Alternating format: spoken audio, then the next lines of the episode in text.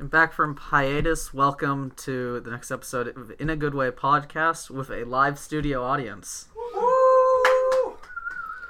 I am your host, Jacob, and I'm here with my co host. Pratik. And today we have two very special guests, Arun and Calvin. Say hello. Nice to meet you. And a very large studio audience.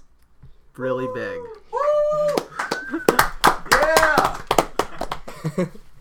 Thank you, thank you, thank you. Um, so for our first topic, we you'd like to ask everyone the question: Do you have to like someone to agree with them to appreciate the art they produce? Well, one, one of you can start that off. Whoever's. Go for it. Uh, well, I think it, it depends on the case of like what they've done. So I mean, you talk about like artists who have committed like federal crimes, and versus like artists who have committed like grave acts. It I think it's like a personal thing, like where you draw the line. For me, there's some music that I listen to where I just listen to the music. I'm not thinking about the artist or what they're what they have done. Where it's just like the sound base. But if you're talking about lyrically, some music it just doesn't vibe with me just because considering everything that they've done as a person i can't really connect or relate with the artists Like who? well for example 6 9 is a great example of an artist who i can't really connect with And so I was personally just like when you mentioned, that, I was thinking of YN- YNW Melly, and obviously like his song uh, "Murder on My Mind." Do you do you think you can still like you know like vibe to that song given that the charges against him? personally i don't know the um the statistics or the specific situation that YNW Melly got himself into. I just like the way that his music sounds. So I couldn't really give you a great answer on the topic of YNW Melly. I'm just curious why six nine is where you draw the line. Well, specifically considering I know about what Six Nine has been involved in, like, Like the what? court case, Like racketeering. racketeering, drug violence, and also So that's okay, but you listen Um, to like Chris Brown, uh, domestic assault, that kind of thing. well, I didn't I didn't even mention Chris Brown. Yeah, say but you like Chris Brown? I listened to some of his music. Okay, is that like do you not? Is it okay for him but not for six nine? I think I draw the line at the type of lyrics that the artist is producing. For Why example, that? Six Nine is like encouraging drug use and violence and attacking in general, versus Chris Brown's music isn't about that. It's just R and B melodious. So you don't listen to artists who release music that's pro drugs. Oh. Oh.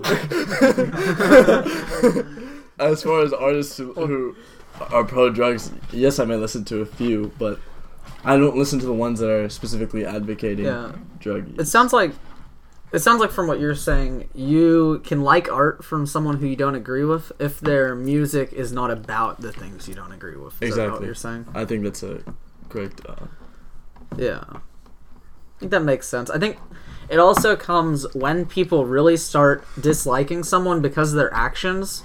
It's more when there's something that is grossly irregular or truly makes someone uncomfortable. Like um, Jay Z, most people don't have a problem with any drug dealing he did before music because a lot of people do that who become rappers. At the same time, someone like Michael Jackson, that's a different story. I mean, that's definitely something much grosser and more personal to more people. Yeah, I think there's a there's a clear difference like when um the music is about drugs or let's say like they have committed like an act like for example like uh, sexual violence or domestic assault or something like that. I think that there there are magnitudes to that stuff. And also um, like Calvin was saying the what their songs are about really impact um, the way we perceive it a lot. Because oftentimes when we listen to music it's to relate to our own personal experiences right? Um, so for example like look at murder in my mind right? That's a very extreme scenario right? Like like but the whole point of that song the reason why people listen to it is obviously it's really melodic but at the same time it also talks a lot about the mental health issues given that it is, it is an extreme scenario but it's still a hit song and it's due to like the content of it as well. Um, and i think it's because a lot of people in those areas um, can relate to it. Um, but Arun, i think the question i want to ask you is let's say it goes into political beliefs because it's not not necessarily the like anything they have the artist has done but moreover whether you agree with them and like them as a person do you think that impacts the way you view their art Definitely. Like I didn't give Kanye a chance at first as much because of his personality, especially in regards to politics. but I think that at this point it's impossible to separate the artist from their persona. So it's up to if you like their music enough to the point where you can put aside their personality. Because all like Jay Z raps a lot about drugs, and a lot of p- prominent rappers do. And Jay Z talked about his time when he was selling drugs before he was a rapper. So a lot of the time, uh, people's personalities and their persona as an artist doesn't necessarily prevent them from being a good artist. What about Pusha T? That's about actually, I was about to say that. Good, I'm proud of you. I'm I'm just curious. What are your thoughts on Pusha T regarding his political views as well as his music? I don't, I don't know about his, I don't know about his political views, and I know he does rap about drug dealing because that's what he did Well, I mean, before. Yeah, was an look at. Pusha T Yeah. and and Kanye. Both of them have like very different political views. What Um, what are Pusha T's political views? he he leans more left on I would say almost Really? Yeah, he said that he's totally against Kanye West's political views in 2018. Alright, well, in that case, then yeah, I'm supportive of Pusha T's political views. I think really where it makes a difference for me, I don't care what an artist personally believes. Basically, if I like someone's music, they don't really have any more power to influence me politically. And I think that in a lot of extents, depending on what they're saying, if they don't think it's a really big issue, it can be an abuse of their position. So I personally prefer it when people on both sides avoid letting their political views be in the music unless it's something they find really important like as I always bring up Bob Dylan's civil rights songs. I think those that's something really important that most people can agree on is needed. And I think I think when songs are used to be political and divisive that can be where it becomes difficult. I mean, if you're an artist, I think it's only fair that you rap about what you think is like an issue to you, and all of that might not be something as important as like civil rights. It can still be important to you. I think Yeah. I think this also approaches on the question of what you listen to music for, whether that be lyrics or the sound. I'm an advocate of the latter, um, because I just find that music is kind of a backdrop or something that I'm listening to in order to feel a certain way, rather than in order to learn something new, like poetry. But I think Arun disagrees with me. Yeah, I- I think you listen to music for what they're saying, not for necessarily how it sounds. Although I think they come together to make the music what it is. Because if it sounds good but doesn't mean anything, then it's not something I can listen to like more than once. Because it's not more than just sounds.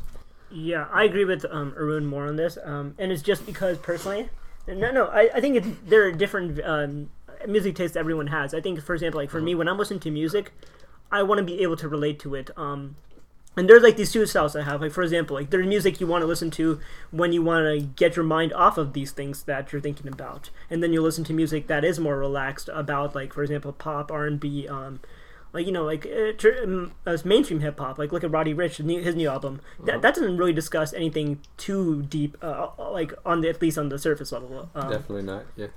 but at the same time, it's catchy, and it you know it's it's it's uh, it's definitely pleasing to the ears. But at the same time, if I'm in the mood to try to really understand my thoughts and um, try to remember those things that uh, I'm trying to, or like try to be more psychologically kind of uh, introspective, then I will listen to the music that that with those words that have meaning. Um, so, for example, like look at traditional hip hop, like um, um, like for example, Kanye West's "Ye," his album right there. That talked a lot about mental health, and personally, I love that album because it was so raw and vulnerable.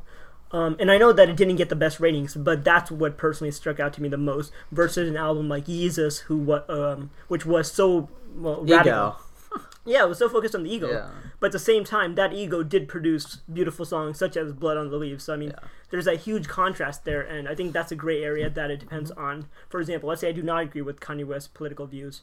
That doesn't mean necessarily I can't agree with. Like for example, I think that most mostly depends on the rationale. I think the reason the like uh, from what I've heard on interviews explaining um, why he likes Donald Trump, I think it's mainly because he can relate to him, um, relate to the fact that he's been criticized. Um, he's gone through the ups and downs of public criticism of his public ego, um, and I think that personally, I kind of understand where he's coming from. I don't think he necessarily supports his policies. I think it's more of him as a person, which I think I I, th- I personally am fine with. I think it's more of the policies where, uh, for example, let's say someone is like in their songs literally advocates for a bill that would obviously be something weird, right? Let's just you can't get Yeah. into that. yeah, that would just Oh, be go Bill 237. Get through Congress. Woo! Yes, sir! Thank you, audience. Yeah. so, and I also I personally fall more into the category where the lyrics are what's important to me, but I also think that it depends on the situation.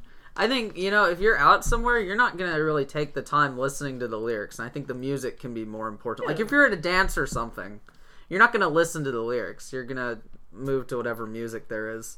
I think it really depends on the situation. I agree Yeah. with the when you want to relax, I think it might not matter as much as long as the instrumentation's there. Also, when you're like at a dance, you're not necessarily going to listen to like either like woke music um, or like you know music that is like about like depression, uh, anxiety, or whatever. You don't want to like dance to that. There's no. I mean, even if it like even if What the about what about the dance from Rick in the Tiny Rick episode? Oh, that is yeah. a dance about depression you know what? and dying in a vat in the garage. You know what? If you want to dance to depression, then and by Just all look means, up a go Rick ahead. and Morty cri- clip. What do you think, Karun? Do you think you should dance to depression? I don't know about that one, but I do think though that that's the reason that uh, artists like Roddy, that's the reason why artists like Roddy Ricch, why their albums won't ever be extremely popular or me- memorable, is because their music isn't necessarily meaningful. Oh either. yeah. Well, meaning is what gets remembered. I think Absolutely. ultimately there are a lot of bands who have been big in the past who you never hear about anymore because their stuff's not meaningful. But someone like uh, Bob Dylan, again, can come back and earn a Nobel Prize for literature in 2016, and he will be remembered forever, even though the instrumentation and the vocal delivery were never the best in the industry. The lyrics were. And to kind of add on to about um, the Roddy Ricch thing, see, I think that there are songs in the album that um, are impactful. Like, for example, look at War Baby or like um, like his previous song, and this wasn't on this album, but before that, Project Dreams, right? These songs talk about like him actually rising up to like from the bottom to the um, to the top, and like even like he's basically like suffering through success almost, right? Like the public criticism, and I think that is relatable. I think those songs will be more memorable than songs like The Box, which is like it's a great meme, really great song. Um, shout out Roddy Ricch for that. Um, number one hit by the way, and go stream The Box. You want to beat out the pop stars, but um, come on, come on, do it. I think that's pretty good. Yeah. We have some. We have some Roddy Ricch fans in our audience. It seems. Great audience. Um, really support you guys. Thank you for the support. So- um, One of the things particularly wanted to talk about is if you have to have a big ego or be cutthroat to get in power, and that could be um, in an organization or even just in the music industry. Well, I think it depends on what you define as a big ego. If you're talking about being selfish or just working, putting everything towards defining yourself as legendary, then I disagree with you. If we look at past leaders such as, for example, Alexander the Great, I know we're going like way, way back with this one, but um, Alexander the Great was able to command through his charisma and his power. He he exemplified and pushed out power through the way that he was able to command his armies. So in what he did, I don't believe it was more cutthroat. I instead I believe that Alexander was an expert at just getting a crowd all oriented in one direction with one path and just putting them on that path. So with him, I don't believe that a big ego is necessary. well, in that case, look at what he had to do to like remain in power. Like, uh, let's talk about like let's say that hypothetically, um, like he got in power, you know, with his charisma. But do you think to remain in power, he needed to like really spread the word that hey, he is in charge or like he is authoritative, um, with that ego or cutthroat? Of course, you need a certain level of assertiveness just to maintain power, but I don't think it's necessarily about inflating your ego. It's about maintaining stability, especially with the huge city states that existed in Greece. At the time that he took out the Persian war states, it was more about consolidating such a huge empire and keeping everything stable and in order. And I think also today in music, you a big ego can get you there if you're someone like Kanye West, but in a lot of other circles like folk music and hmm. some areas of rock, people identify with vulnerability. So the lack of ego in and of itself can allow somebody to become better. For a great example of that is in R&B as well, with an artist called Her. For a long time, she refused to show her face to her audience because she wanted it to be just about her music rather than Yeah. who she was as a person. Her music. Sorry. Anyway. anyway, um, I don't think that ego is necessarily like even for Kanye, for example, ego is like a part of him now and a part of a lot of his albums, like Yeezus. But I don't think it was. I don't think ego is what got him there. I think ego is a product of who he is, and it's something that he talked about in his albums.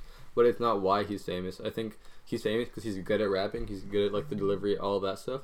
And, it's, and if he had only ego, it wouldn't have been enough to get him there.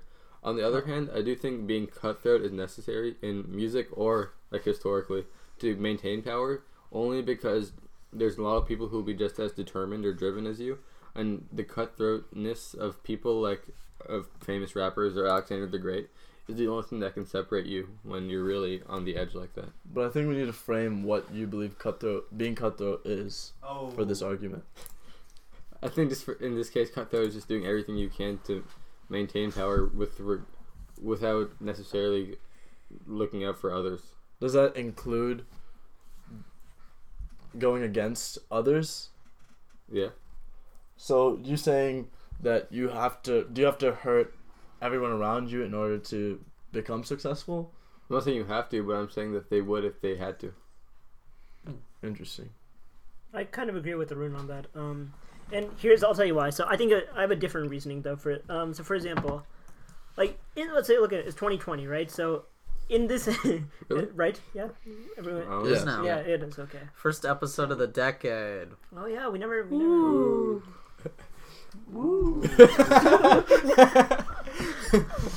Thank you, audience. But um, yeah, what I'm trying to say is that um, in this, especially in this era of uh, economic or like uh, income inequality is becoming more prominent, and I don't think it's going to slow down anytime soon. Um, the top one percent is going to become more in power, and especially I'm referring to the top one percent of the top one percent. Shout out Bernie Sanders.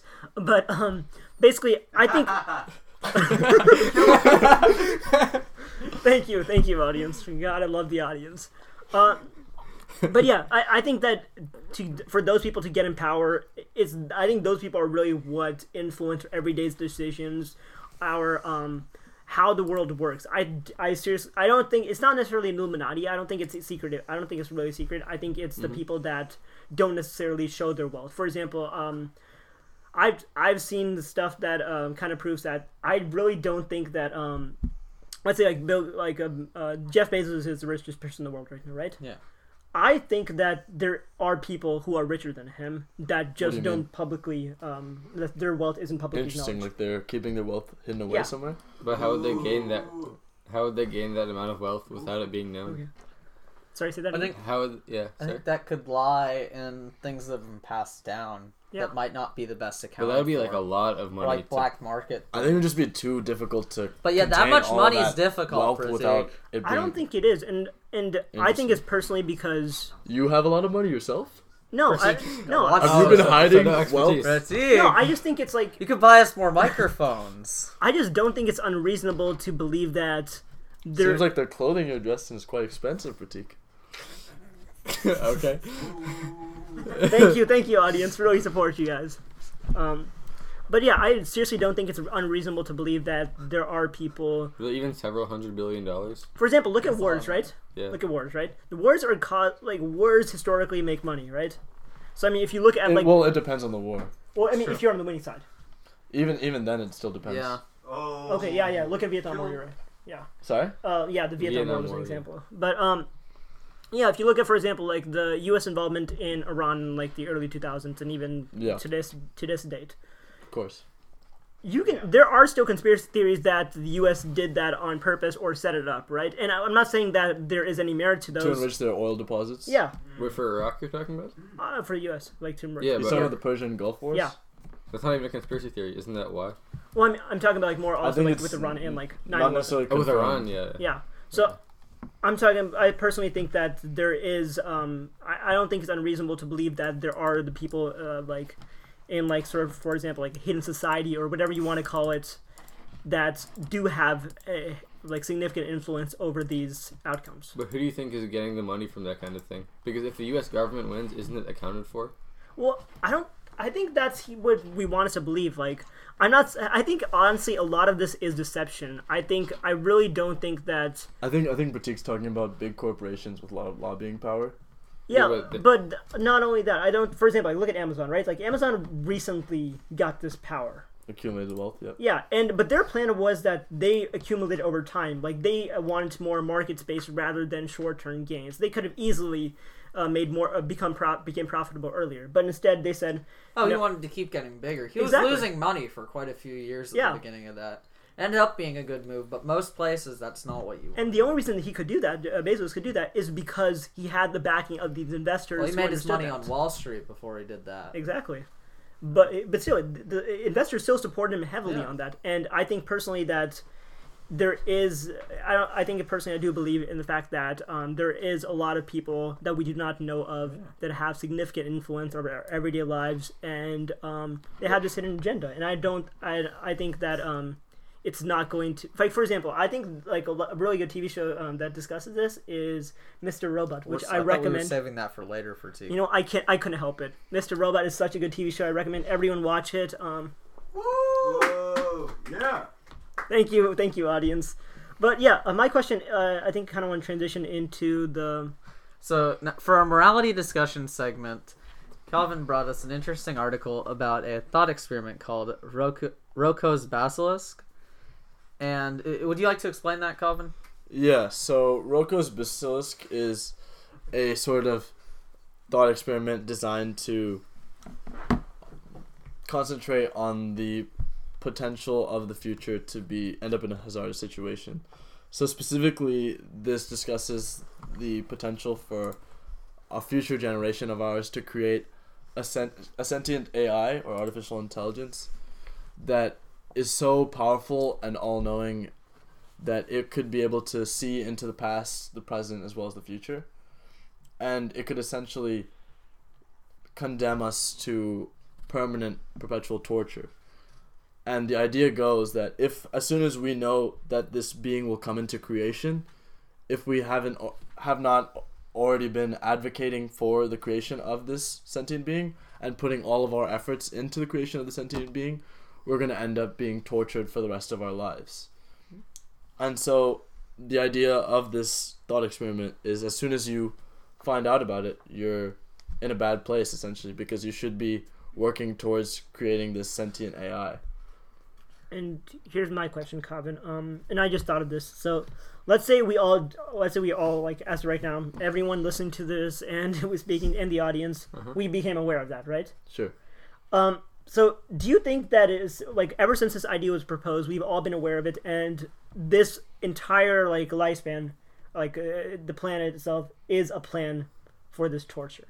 Sorry, say that one more time. Do you think that, in, like for example, like uh, humans have been aware of this since the beginning of time, or however, whenever they've been aware of it, Yeah. that there has been this long plan by the sentient being to destroy us and torture us, and this is all part of it, including becoming aware of it and having that fear of it. of Well, I think mission. if we if we were the ones who created the sentient being, it could not have been the sentient being's plan to plan all of this. Yeah. It, it would have to. The sentient being exists from that point onwards, and although it can see into the past and maybe affect the past slightly, I think the only thing that it could do is just expedite its creation. Well, do you think the plan is already in effect? Like, for example, like you said, the plan to torture us, right? sure. Do you think that's in effect? So are you sort of saying that we exist in a simulation Yeah. that is torture? Yeah, do you believe that? That's depressing, Pratik. Well, Well, Are you doing okay? No, I'm yeah, I'm doing fine. I'm just saying, like, based on that theory, though. I think that the proposition though of this thought experiment specifically is that it's a future thing, not something that affects the past. I think the idea that we're in a simulation and that this is torture, something like that, is like a different, like a thought experiment in and of itself, but not mm-hmm. necessarily related to this. Yeah. I also think oh, that Oh. any Yeah. torture that isn't that isn't physical isn't necessarily torture dependent depending on how you think about it i know this is kind of controversial but i think like for example when you say that life or our existence could potentially be torturous, i think it's just how we concentrate on it or what we put our goals out to be as long as we keep them in a reasonable range and are happy with where we are then it does not have to be torture Yeah. And, oh, I think one of the things about this theory that's really interesting to me is, at least from what I read, it seems like it would attempt to be self-fulfilling it, by saying that you're going to be tortured unless you work to develop this thing that's the only way something gets developed when it, it you know when someone works to develop it so i think the proposition of this theory is in and of itself dangerous I agree with Jacob, and I personally think it's more of the precedent to believe that. I think it's like Yeah. that you are spreading this fear, um, and really, it's kind of encouraging people to not question things, in my opinion. Leon, how many of Pratik's secret rich people believe in this? Got him. Maybe they're the ones that created this. Wi- oh! Oh. No. I think that's what's so cool about it and why it's called the basilisk is because it's self fulfilling in the fact that you have to that once you know about it, it's dangerous in and of itself because of the effect that it can have. So I, I think that once you're aware of it is when you have to put effort into helping perpetuate like the creation of the uh, thing that Colin mentioned.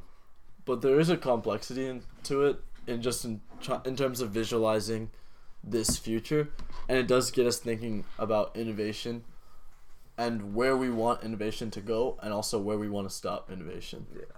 Well, so basically, you're saying that i i eventually we will create this sentient being, right? i'm not saying that well, I i mean- particularly Calvin's saying- prescribe to Based, this based, belief based on system. this theory. Well, no, Calvin's just saying that there's definitely. I and I agree with Calvin. I think there's a finite line to where innovation should probably be stopped. on that note there is um, a great theory about this I, I can't recall the name but it essentially goes that the reason we haven't discovered aliens i know this may seem like a tangent is because that there's some finite line of development that either we have crossed or have not yet reached.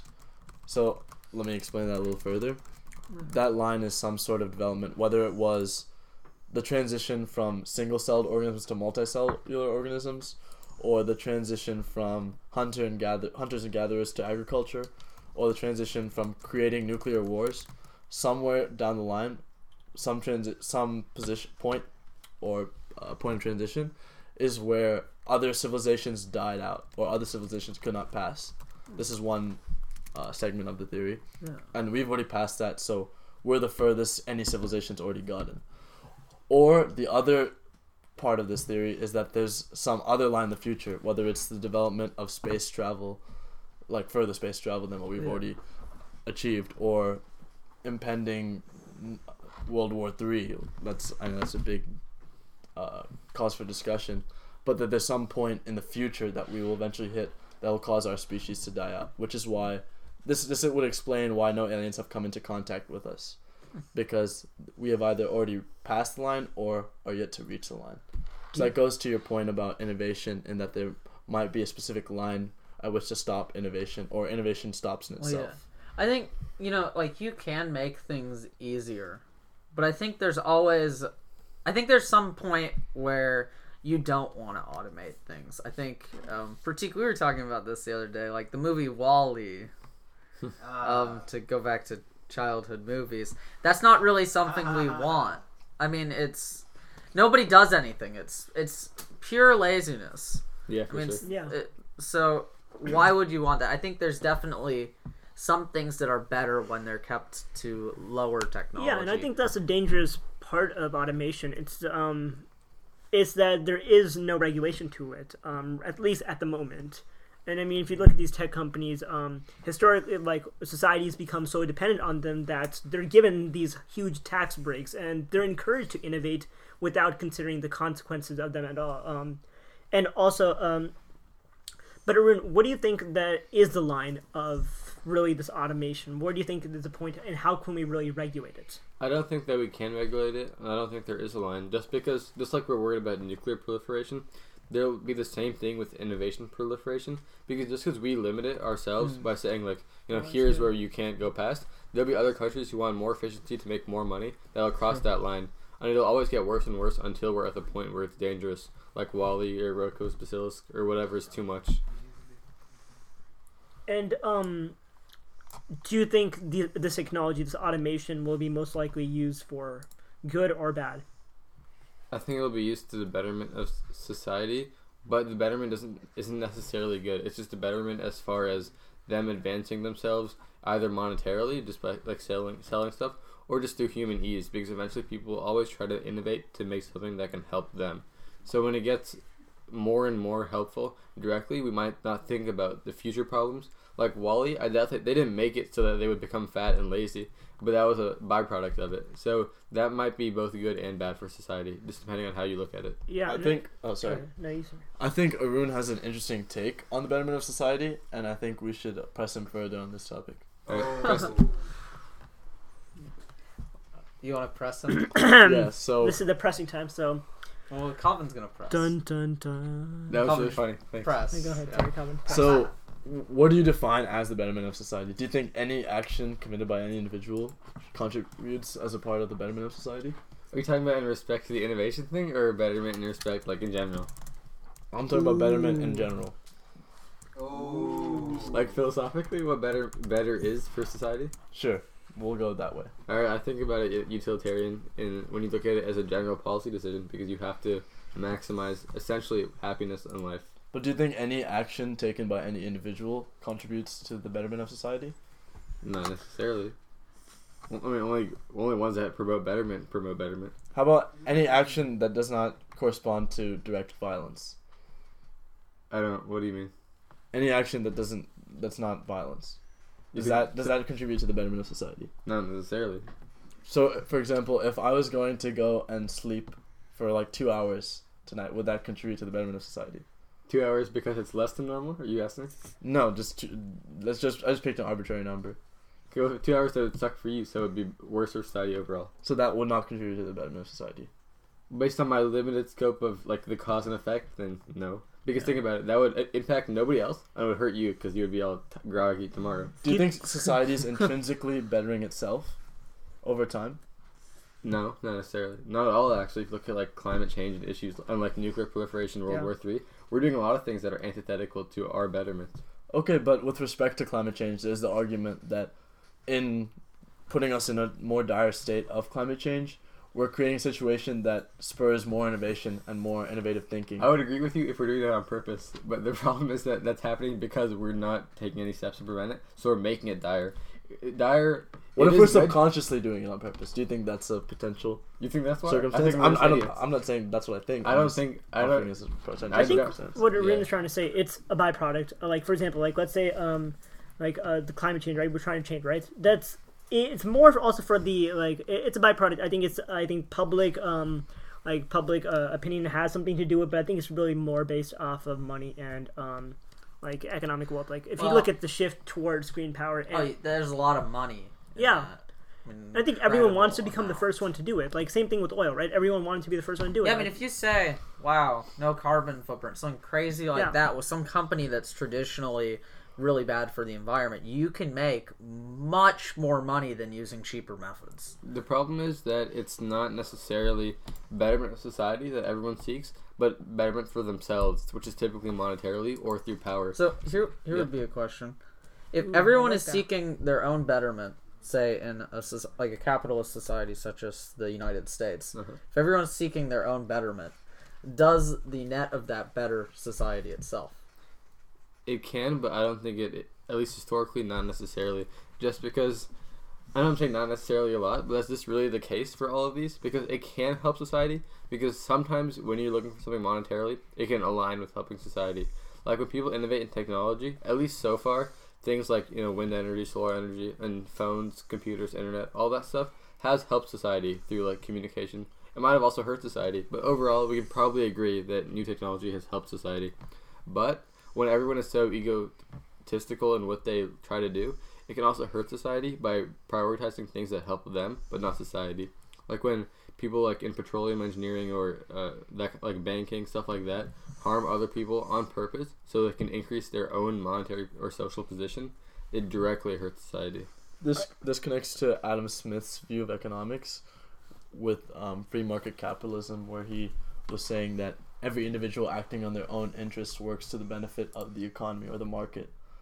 Right. So are you saying that you disagree with that line of thinking? Yes, because I don't think I think it can advance the market, but that doesn't necessarily advance society as a whole. Because capitalist capitalist goals don't necessarily align with society. So you think it's a case by case basis? Yeah, Well, look at Reaganomics, right? Do you think that the trickle down it like effect, do, do you think that works? I think occasionally trickle down economics can work in that, like richer getting richer can help people who are poorer. But I think for the most part, it doesn't. But also, like, how do you, what do you mean? Like in respect to? I mean, because that's motivated by like the individual's desire to like better themselves, right? But at the same time, the byproduct of that is that hypothetically, in this in the scenario, that the poor and like people lower classes would get better, would um, improve themselves financially, and also like the nation as a whole, right? maybe my understanding is wrong, but isn't trickle down economics when there's like tax breaks for the Yeah. rich stuff like yeah, that? exactly. Yeah, so the byproduct of that is them investing back into the economy, right? Yeah. And then hypothetically improving the quality of life of I think everyone. the problem with that is, like with trickle down economics, is that rich people they invest in themselves or not at all, and they just keep the money so they don't lose it. And at that point, it's like the top gets bigger, and this the le- rest of the people just d- don't gain anything. Yeah, exactly. As opposed to the lower classes getting money and being able to just spend more on their daily goods and live a better quality of life, which contributes to the economy and makes it And- much more. I agree with that, Erwin, and I think that also contributes to the fact that everyone at the end of the day is trying to really look out for themselves. But I think it also goes back to really there's a small group of people that everyone has that they really care about, right? Sure. Um, and whether that's uh, related by people that are related by blood or friends or whatever it may be, I think the really the thing that makes us human is that we are able to. I think that actually I would say about everyone, um, excluding mental health, uh, those with mental health issues, that I think that um, everyone really has the capacity and I think does care more about them uh, others, especially their close circle, than they do about themselves. But at the same time, I think that they would really, for example, like let's say I think people would save their clo- five closest people for random 500 uh, 100 people to suffer But I think Jacob had a different Well, I think- idea. yeah sorry. I think that in any culture, that's what affects whether things will work. So, think different economic theories will work differently in different places. Like something that works really well in China or European countries could completely fail here, and vice versa. I think Sure. cultural priorities really affect each of the things and what does well. But do you think that For- the in like do you think human nature is to care more about your close circle I would say for the majority of people, it is to care more about your close circle. But I think the majority of people ultimately do care, even if it's just on a superficial level, towards the people generally around them. And if there are low cost options to help them, they would embrace that. I think there's small sections of people who do not. But I- I'd say by and large, people have a level of care. And I think that's people. a byproduct of really the society's more like effect. Um, society's like you know kind of like focus on commercialization. I think that you, the, these companies are looking for um, you know ways to market themselves and really distinguish themselves. So like for example, let's say them saying that they can better society by you know saving this animal or donating their profits there. That obviously helps the customer, and I don't think that. And I think that is on a superficial level, though, for the customer. I think at the end of the day, the customer wants the quality of the product and at the price. But at the same time, the reason they are going to support that brand is so they can feel better about themselves, not necessarily sure. to help the other person. I think the problem is that we look at st- things like economics and capitalism as a zero sum game. And in game theory, a zero sum game is when if you win something, then the other person has to lose the same amount. So if I like beat Pratik at a game and I win a dollar, he has to lose a dollar, and it's zero sum because he. Ooh. Sorry, go ahead. Thank you. And wait, do you want to flip the scenario a bit? It's No, no, Pratik, you're still losing money. I'm it's it's zero sum because when you. Ooh. I got some tomatoes. Alright, you wanna finish it? I, I'm, No, no, It's really zero sum. it's the audience. It's zero sum. huh? You didn't cue them. it's zero sum because because the winnings of one person and the loss equate. So I think in real life, life isn't necessarily a zero sum game because you can gain money without necessarily taking from someone else's. Like innovation can help everyone, not just you. Yeah. But people that are in certain industries look at it like rich people often look at it like they have to take money from other people or from poor people in order to stay rich or maintain their success. So they lobby for policies that can hurt the poor. They purposely do things that can hurt the poor indirectly by like jacking up prices or purposely seeking child labor or labor in poor countries, things like that that they think are necessary but actually aren't for a well-developed society. And I agree, and I would Yeah. say to a lesser extent that extends both ways to um, to even poor people thinking they need to take from there when For sure. really it should be more working together to better both groups. I think uh, that brings up a question that I want to ask you, Rand, first. Um, do you think that society, or really what uh, makes us human, is the fact that we are irrational? Like, do you think we're rational human beings, first of all? Well, yeah. Okay, and then do you think that's what makes us human? Like, for example, like these economic theories, um, most of these, uh, you know, the these fields, these objective fields, they assume, they take into account uh, these perfect scenarios, right? And they assume that uh, in a perfect world. So, but that's to make models, right? So, do you think that the fact that we are irrational is something that is something that we should um, we should take into account? For example, like the fact that um, or do you think that uh, these beliefs that we have is supported rationally? What kind of beliefs? Like, for example, let's say, like again, like me uh, wanting to save my close friends for, um, you know, for let's say destruction of a hundred others. Well, I wouldn't consider that an irrational thing to do, because like if you look at, like that's not that would be utilitarian a wrong thing to do. But if you think about it from an egocentrist point of view, if you would much rather have the life of your friend than people you don't know, because that really doesn't affect you. So it, it's not it's not rational if you looked at it from a utilitarian frame. But when when you look at it from your own point of view, it is rational because you're trying to help yourself. And do you think that um, that is based on really how we are raised? For example, do you think more uh, our experiences shape us, or do you think it is um, it is really how we are born, or do you think we're born this way? I think it's a combination of our genetics when we're born and our experiences, because I, think those two factors coalesce into who we are today. So when we're born with a certain set of ideals, just from like our brain chemistry or whatever, and then our like parents nurturing us, that kind of thing, it bec- makes us who we are now. Calvin, what do you think? I think events and experiences. Wow. there you go. I think events and experiences can play a big part in someone's life. Um, there, there's a, there's a big field in child psychology where childhood trauma is seen to cause certain personality characteristics or certain flaws in individuals. Our events make us who we are. They're big learning experiences for us. For example, just in maybe the accent we speak, we pick that up from everything that we hear. That's just one example of something that's typical of like your whole personality or your whole identity. So if the question is how big of a role do genetics play and how big of a role do experiences play, I think experiences play a larger role in determining an individual's life. And I agree with that, but I think the the only exception to that is that um, I think genetics really only shape us like uh, initially. For example, they shape our initial mindset um, and also how we perceive doesn't our upbringing. Well, what do you mean by mindset? So, for example, let's say um, let's say I get uh, and for example, I think it's like based on like for example, let's say uh, your looks um. You I wouldn't say that's part of no, your well, mindset. Well, Well, no. I think like you're- based on your like for example, um, I think this is based on how you kind of perceive things. Like self confidence. Well- Yeah, Yeah. and also like how you uh, that kind of allows you to perceive like for example how you're raised. For example, let's say you were raised in a abusive household. I think genetic kind of plays into a part of how well you are able to cope with that. Okay, but let's go back to the appearance thing, right? I think that's all relative, right? If you're, let's say you're not a not so not so good, you're a not so good looking individual, But you're- Tiki's dissing you. Boo. but you're surrounded, but you're surrounded by a community of not so good looking people. Uh-huh. You're not gonna have the same personality as somebody who's not so good looking in a community of good looking So people. do you think genetics play any role?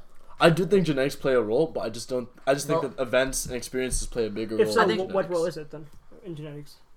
What role do genetics play? Yeah, They determine the onset, your onset characteristics, some basic ideals in your mind, of course. But I think if just I just think that experiences. I'm not trying to say that genetics don't play a role Uh-huh. in your identity or personality.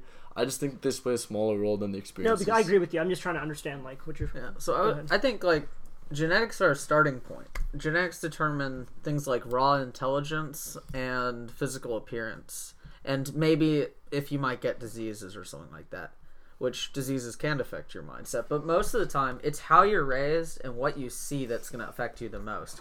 Raw intelligence means nothing if someone's not raised to believe that it's important to work hard. Then it's just as well that they didn't have that intelligence.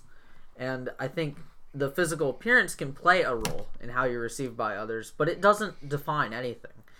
Any I think any genetic thing is possible to move past to be a better person depending on upraising upbringing because really most things like characterist, characteristics and things you do are internal even though they're affected by external it's how you it's how you um, synthesize these external impulses into your mindset and gain a value system So with the rise of social media, um, it's much easier to experience um, things or events that we've never really experienced before. For example, um, like you have these people. Um, uh, for example, like let's let's look at the let's look at hip hop music once again.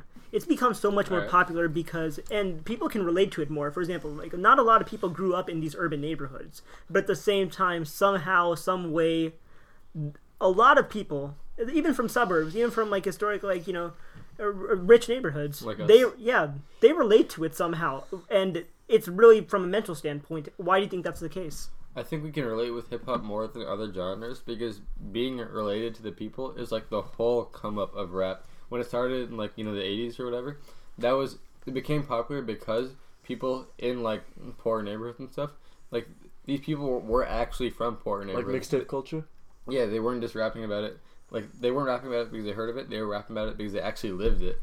And now it's more prominent, but we can still relate to it because we're not in a position in which we could relate to other music that's like more higher class or not necessarily lyrical. So when they rap about like normal things, like that we could relate to, we can actually think about it in our own in our own frame of reference. We might not relate to the extent that they talk about it, like you know with Jay Z or Pusha T, or the um, subject matter always, but it's common enough to the point, and we know that these people are like normal people, so it's more related to us. Do you think us being um, minorities and especially our parents being from other countries has anything to do with it? Excluding Jacob. Well, excluding Jacob. I'm sorry. uh, if you count italian oh, no, we don't. Yeah. yeah it doesn't count on any of the forms i fill out Uh, no, I don't think that has that much of an influence, honestly. Just because like rap is prevalent in all cultures, at least as far as I know.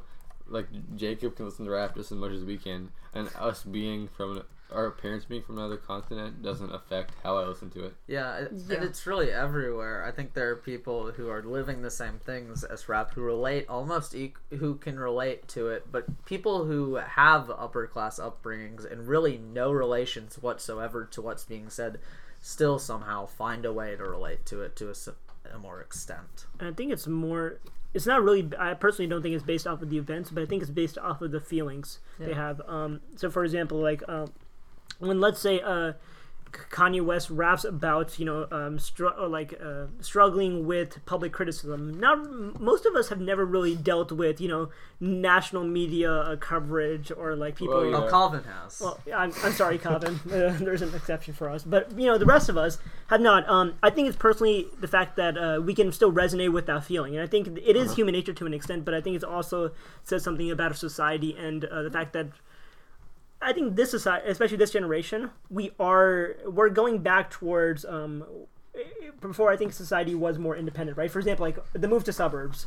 We moved to suburbs, and um, we moved to the suburbs and that was becoming more independent right we that was when we really strayed away from a community an urban neighborhood but i think now people are wanting to move back into the urban neighborhoods and um, really get the sense of community especially in social media since we really don't find that anymore um, so what do you think about that and how that affects it do you think this generation it, do you think there is a shift in this generation versus the previous generations and uh, the movement to the suburbs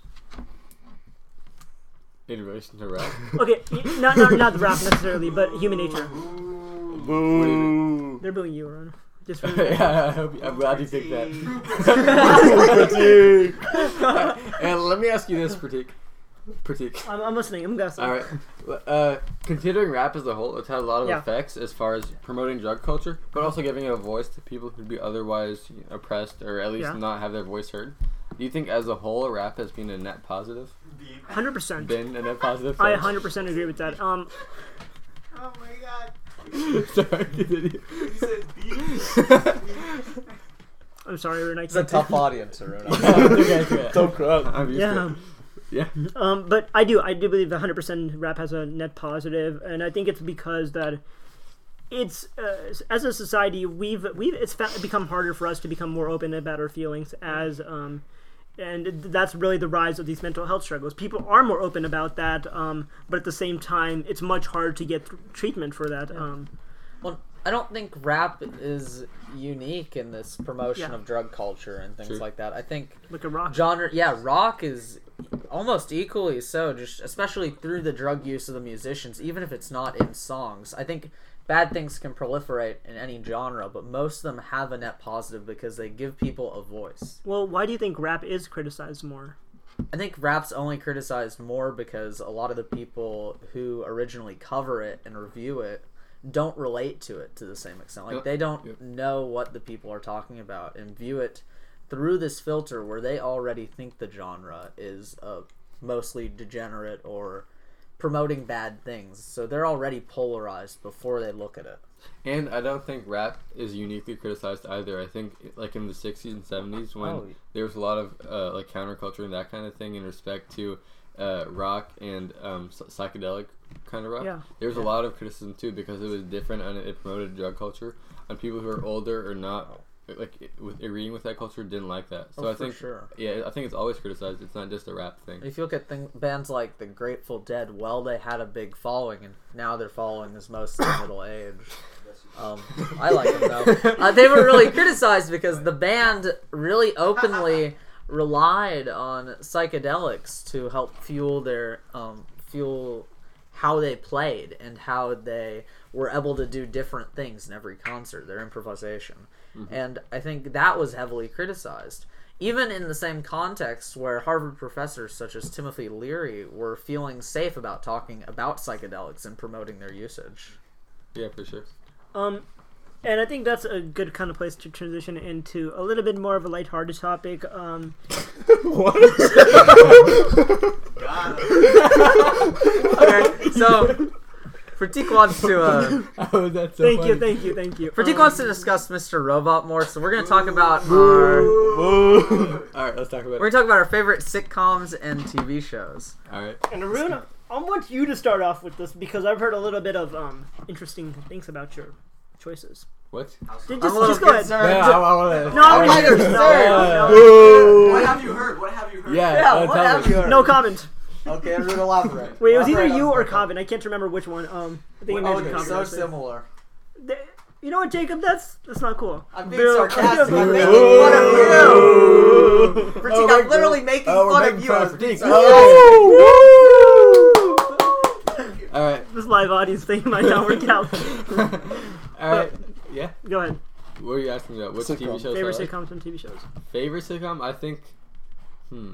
I think Psych has the most depth out of any sitcom I've watched. Ooh, wait, Would it qualify as a sitcom? what do you what, think so. what do you Or mean maybe by uh, depth? like a I'd say more just drama comedy. What? Yeah, drama comedy. By depth, do you mean like what it says about society, or just like no, depth comedy isn't wise? like it was. The f- comedy was also sometimes somewhat advanced.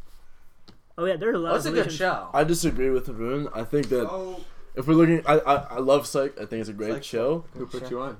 You may you did put me on. However, I think Seinfeld is the best Seinfeld sitcom. is good. Seinfeld is good. Hmm. Considering the creativity in writing as well as the constant upheaval in the show, in general, there's no um, full plot or there's no like continuing storyline. It's just about jokes and being funny. Well, it does such a great job of interspacing stand-up sets with the um, actual sitcom components. And I think that's an important component Yeah. of Seinfeld as well. Yeah, And after the first season. If we are talking about um, you know sitcoms, I think The Office has to be up there.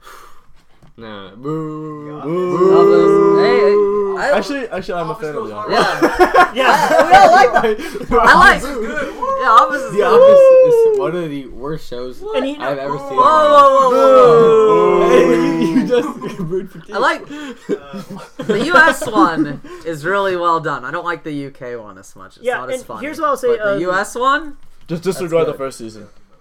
Oh yeah, because Yeah. after the first And the season, they actually redid Michael Scott to make him more yeah. likable, and that really improved the show quite a bit. And a I think bit. there was so much depth to the, to the uh, character of Michael Scott. It was, for, for well, there is depth to him. But There was so mu- there was times where he's actually a good boss, and I felt Oh, like yeah. the, he they alluded to many times to the fact that he was such a good salesman. I think they also make him incredibly terrible at some times. yeah, but I think it's the fact that he is so inappropriate, yet at the same time he has all this knowledge and advice. It's just that he chooses not to give it at times, and he really wants people to figure it out for themselves. I think it's I think there's a lot of depth to analyzing that character.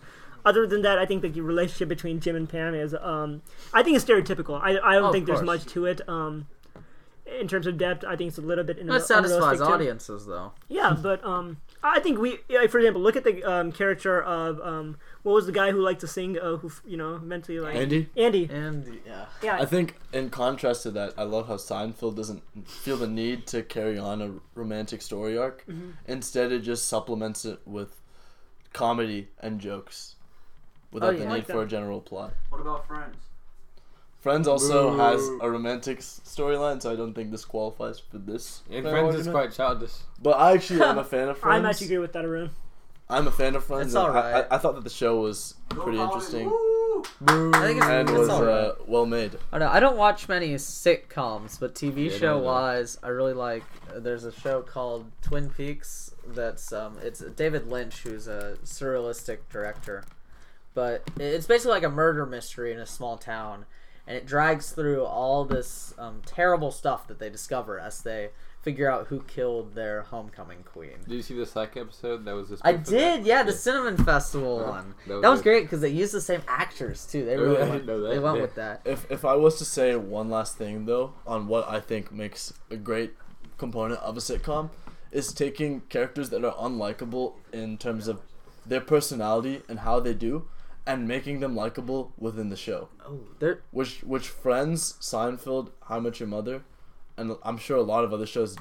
Mm-hmm. But when they can do it well, that's when I feel like I can really Yeah. appreciate. Do you know what I you think the best TV show? Wait, Have you seen the Anyone TV show? Her, or not Her? Uh, you. I've heard TV of show it. I've seen like Oh, an you- episode or two. So- the serial killer? Yeah, Yeah. that one does an incredible job of making you almost root for this terrible, insane person. hmm It's it's really well written that way. I think the reason the Mr. Sorry, sorry for interrupting your no, Mr. you know Robot what, Jacob? segue. It's okay. I think the reason that Mr. Robot is the best TV show ever to exist. Ooh. You know what? Boo! Why is it pretty? And I think it's because there's so much depth to the character. Like for example, they have you watched the episode? Okay, Yeah. so basically it's about like um it's about a hacker who um wants to take down this large conglomerate um corporation um and really change the uh, basically it's a monopoly and it basically controls like the entire world. Um and he wants to change it and he wants to single-handedly hack them and take them down. Um because they kind of killed their his dad. Um That's a good reason. you know, That's yeah a good reason. yeah, uh, but the thing is that he he had the character Mr. Robot um is is so conflicted. It's I think there's so many different depths to that character. The main character is Elliot Alderson actually, but Mr. Robot is almost inside of it. It's really it's really um interesting to see the depths of the mental health. I think it's the best TV show that really describes um, mental health and mental health um, illnesses. I think it's really creative in my opinion. Yeah. Um, So let's move on uh, just to the Q and A because we're, we're running near an hour right now. So, Pratik, I know one of the ones we wrote down is what is the craziest pet you want, and I know you had some good thoughts about this. The only right answer to this, and I don't know the audience will support me on this, is a baby lion. Liger. Liger works too. I'm saying like, it, but it has to be a baby lion. It can't be a big lion. It can't grow up. What are you doing with these after a few months? yeah. No, I'm just saying they're so they're, very suspicious, Pratik. they're so cute. Um, I'm just saying like, oh, Hold up. thank you, thank you, audience. Like for example, look at Simba. Simba was Simba's animated, Pratik. God. Tell us about what you read about a dog recently. Dogs are man's best friend. Okay. All right. Personally, I think having a horse would be nice. Ooh, I like the horse. You know anybody Horses are nice. What about a cheetah? Jacob, in fact, I believe. Oh yeah, I, has ca- a- I already have some, has so a I few can't say horses of his this. own. I Yeah, I would. I like what about a horses. cheetah? Cheetah's gonna eat you. I don't want a cheetah. Cheetahs would be too fast, too Yeah. difficult to maintain. What do Oh, you? you think lions are slow? Horses Uh, are slow? baby lions, you know, they have little stubby legs. You can catch them. uh-huh. Really? I don't know. what, what, what pet do you want, Aaron? Hmm. I think a baby lion is good. I can't think of anything better than that. Thank you. Let me Ryan. think. I like, you know, I'd go for a lemur. What about a seal or penguin? A Nope. turtle? Ooh, penguins What's are good. Penguins Penguin. gotta keep Penguin. cold though. I'd go for a lemur, man. Put it in Lemurs, the fridge. they're endangered.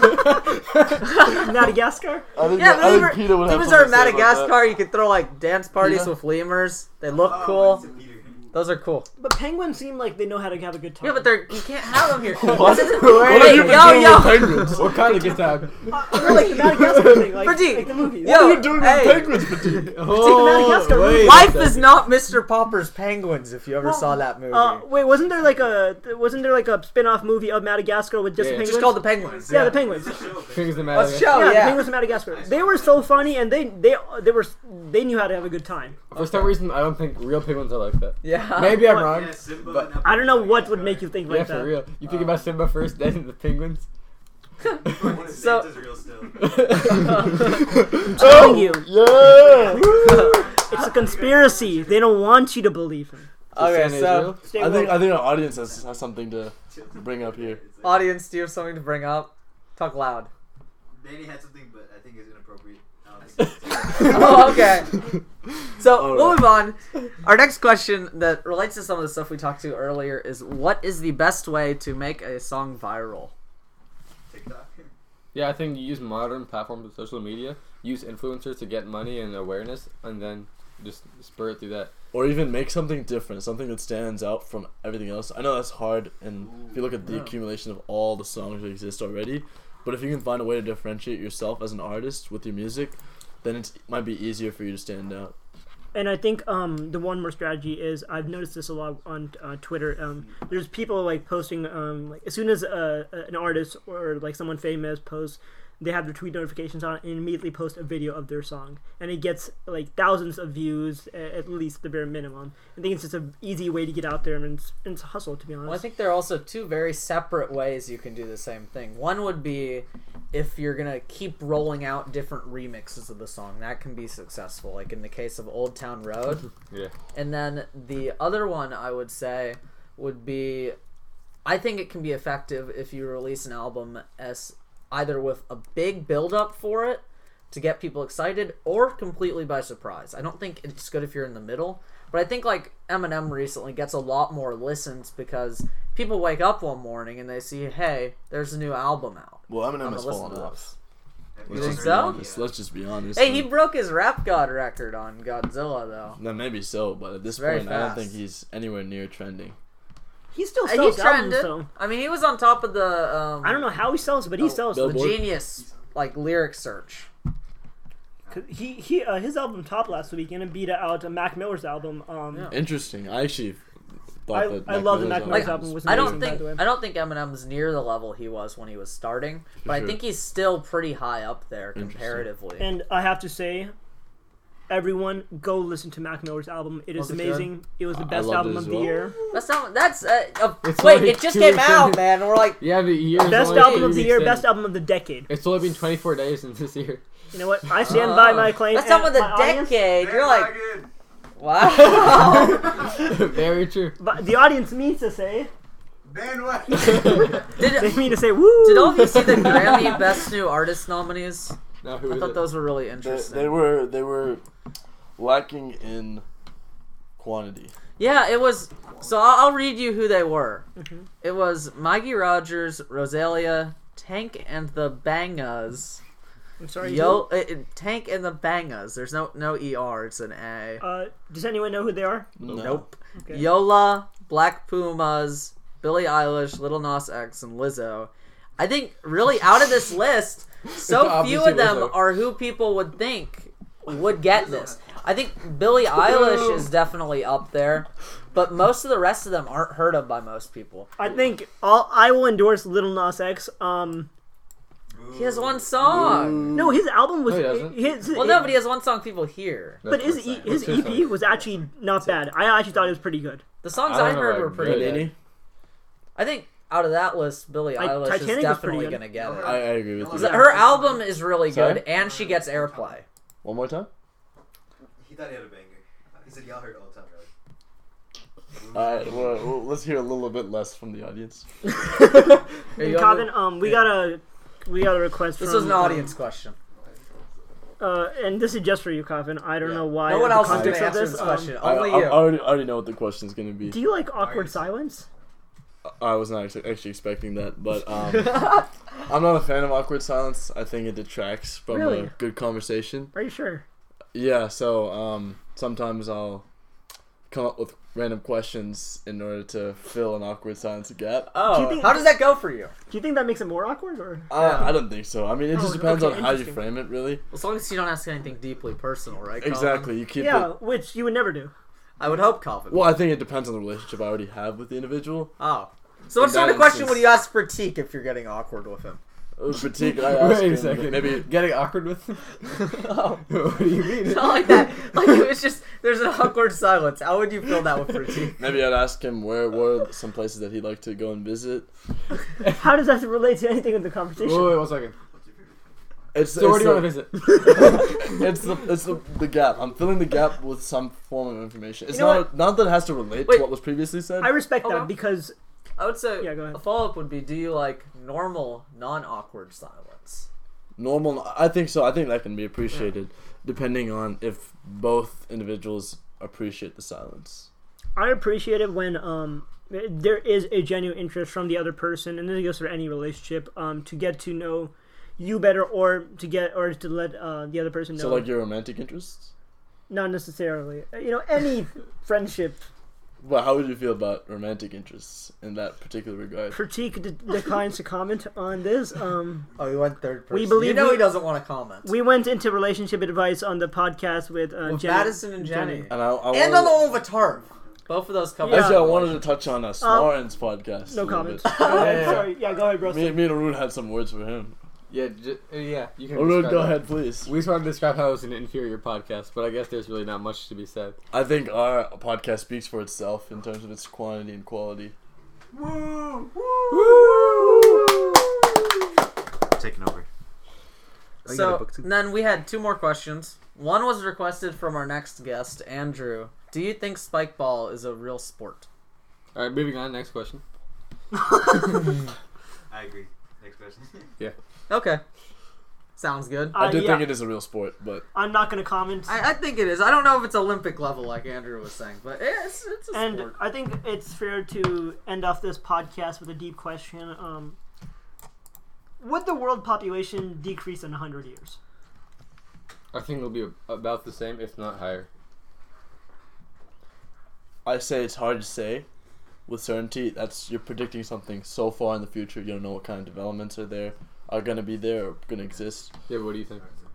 I think personally, the I don't think we've reached our population or carrying capacity for the world. So I think that the population will expand and won't decrease from here. If you're talking about whether it will decrease in those hundreds of years, I think that's definitely a possibility. I agree with that. I think in, I think in around 20 to 50 years we will reach that um, kind of capacity, where the population will eventually start to decline um, due to events. Or you know what? I'm not going to touch on that. But Jacob, what do you think? I I think it depends. I think there's a chance that it. I think if anything, it'll stay similar. I don't really see it increasing as much though. With just general trends as countries develop, their rate of population slowly decreases. So I'm think I think generally as the whole world develops, the population might go down or it'll stay the same. Yeah, for sure. Okay, so that was. I think that's the episode. What do And you think, um, Pratik? the last comment we all want to say guys for is Yeah, thank you. thank you first of all for the, being amazing guests and also our live audience. We get a round of applause for the audience. Make some noise. But um, I also want to touch on this. Uh, in in a couple of weeks, we do want to have a live podcast in the IB Commons. Um, and really open it up for kind of like a town hall kind of thing, like where we have a panel of just Jacob and I uh, talking the podcast and our previous guests, um, and maybe even ask uh, audience some live questions. And uh, please let us know either through the voice messages If you or have any interest. yeah, we would love to hear more some input on how this could be run or anything like that. What do you Please mean let voice us know. messages? Uh, the podcast. A lot of people actually don't know this. Yeah, That's a good might not. question. So there's a link on our Spotify page that puts you on our Anchor page, which is our main distributor, and they accept voice messages and questions Yeah. that we'll get on our apps. Cool. So So download the Anchor app and start listening to this podcast. Also on listen to it Spotify anywhere, yeah. and Apple Music. so if you And got if the audience would like to cheer us out, Yeah, Hoop Team. Woo!